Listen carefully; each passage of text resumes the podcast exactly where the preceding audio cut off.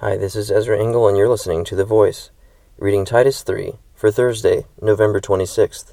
Remind the people to be subject to rulers and authorities, to be obedient, to be ready to do whatever is good, to slander no one, to be peaceable and considerate, and to show true humility toward all men.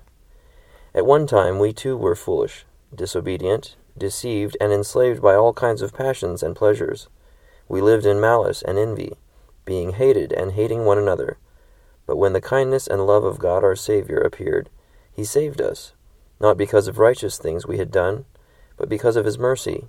He saved us through the washing of rebirth and renewal by the Holy Spirit, whom he poured out on us generously through Jesus Christ our Saviour, so that, having been justified by his grace, we might become heirs, having the hope of eternal life. This is a trustworthy saying and I want you to stress these things, so that those who have trusted in God may be careful to devote themselves to doing what is good. These things are excellent and profitable for everyone.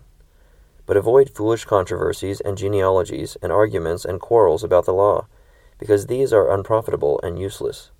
Warn a divisive person once, and then warn him a second time. After that, have nothing to do with him.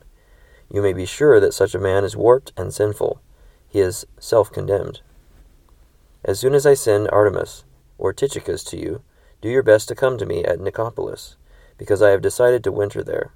Do everything you can to help Zenas the lawyer and Apollos on their way to see that they have everything they need. Our people must learn to devote themselves to doing what is good, in order that they may provide for daily necessities and not live unproductive lives.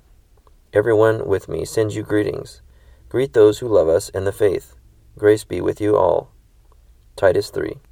So, this letter is encouraging Titus to remind everyone to respect authorities and to do good, to not slander each other and avoid division.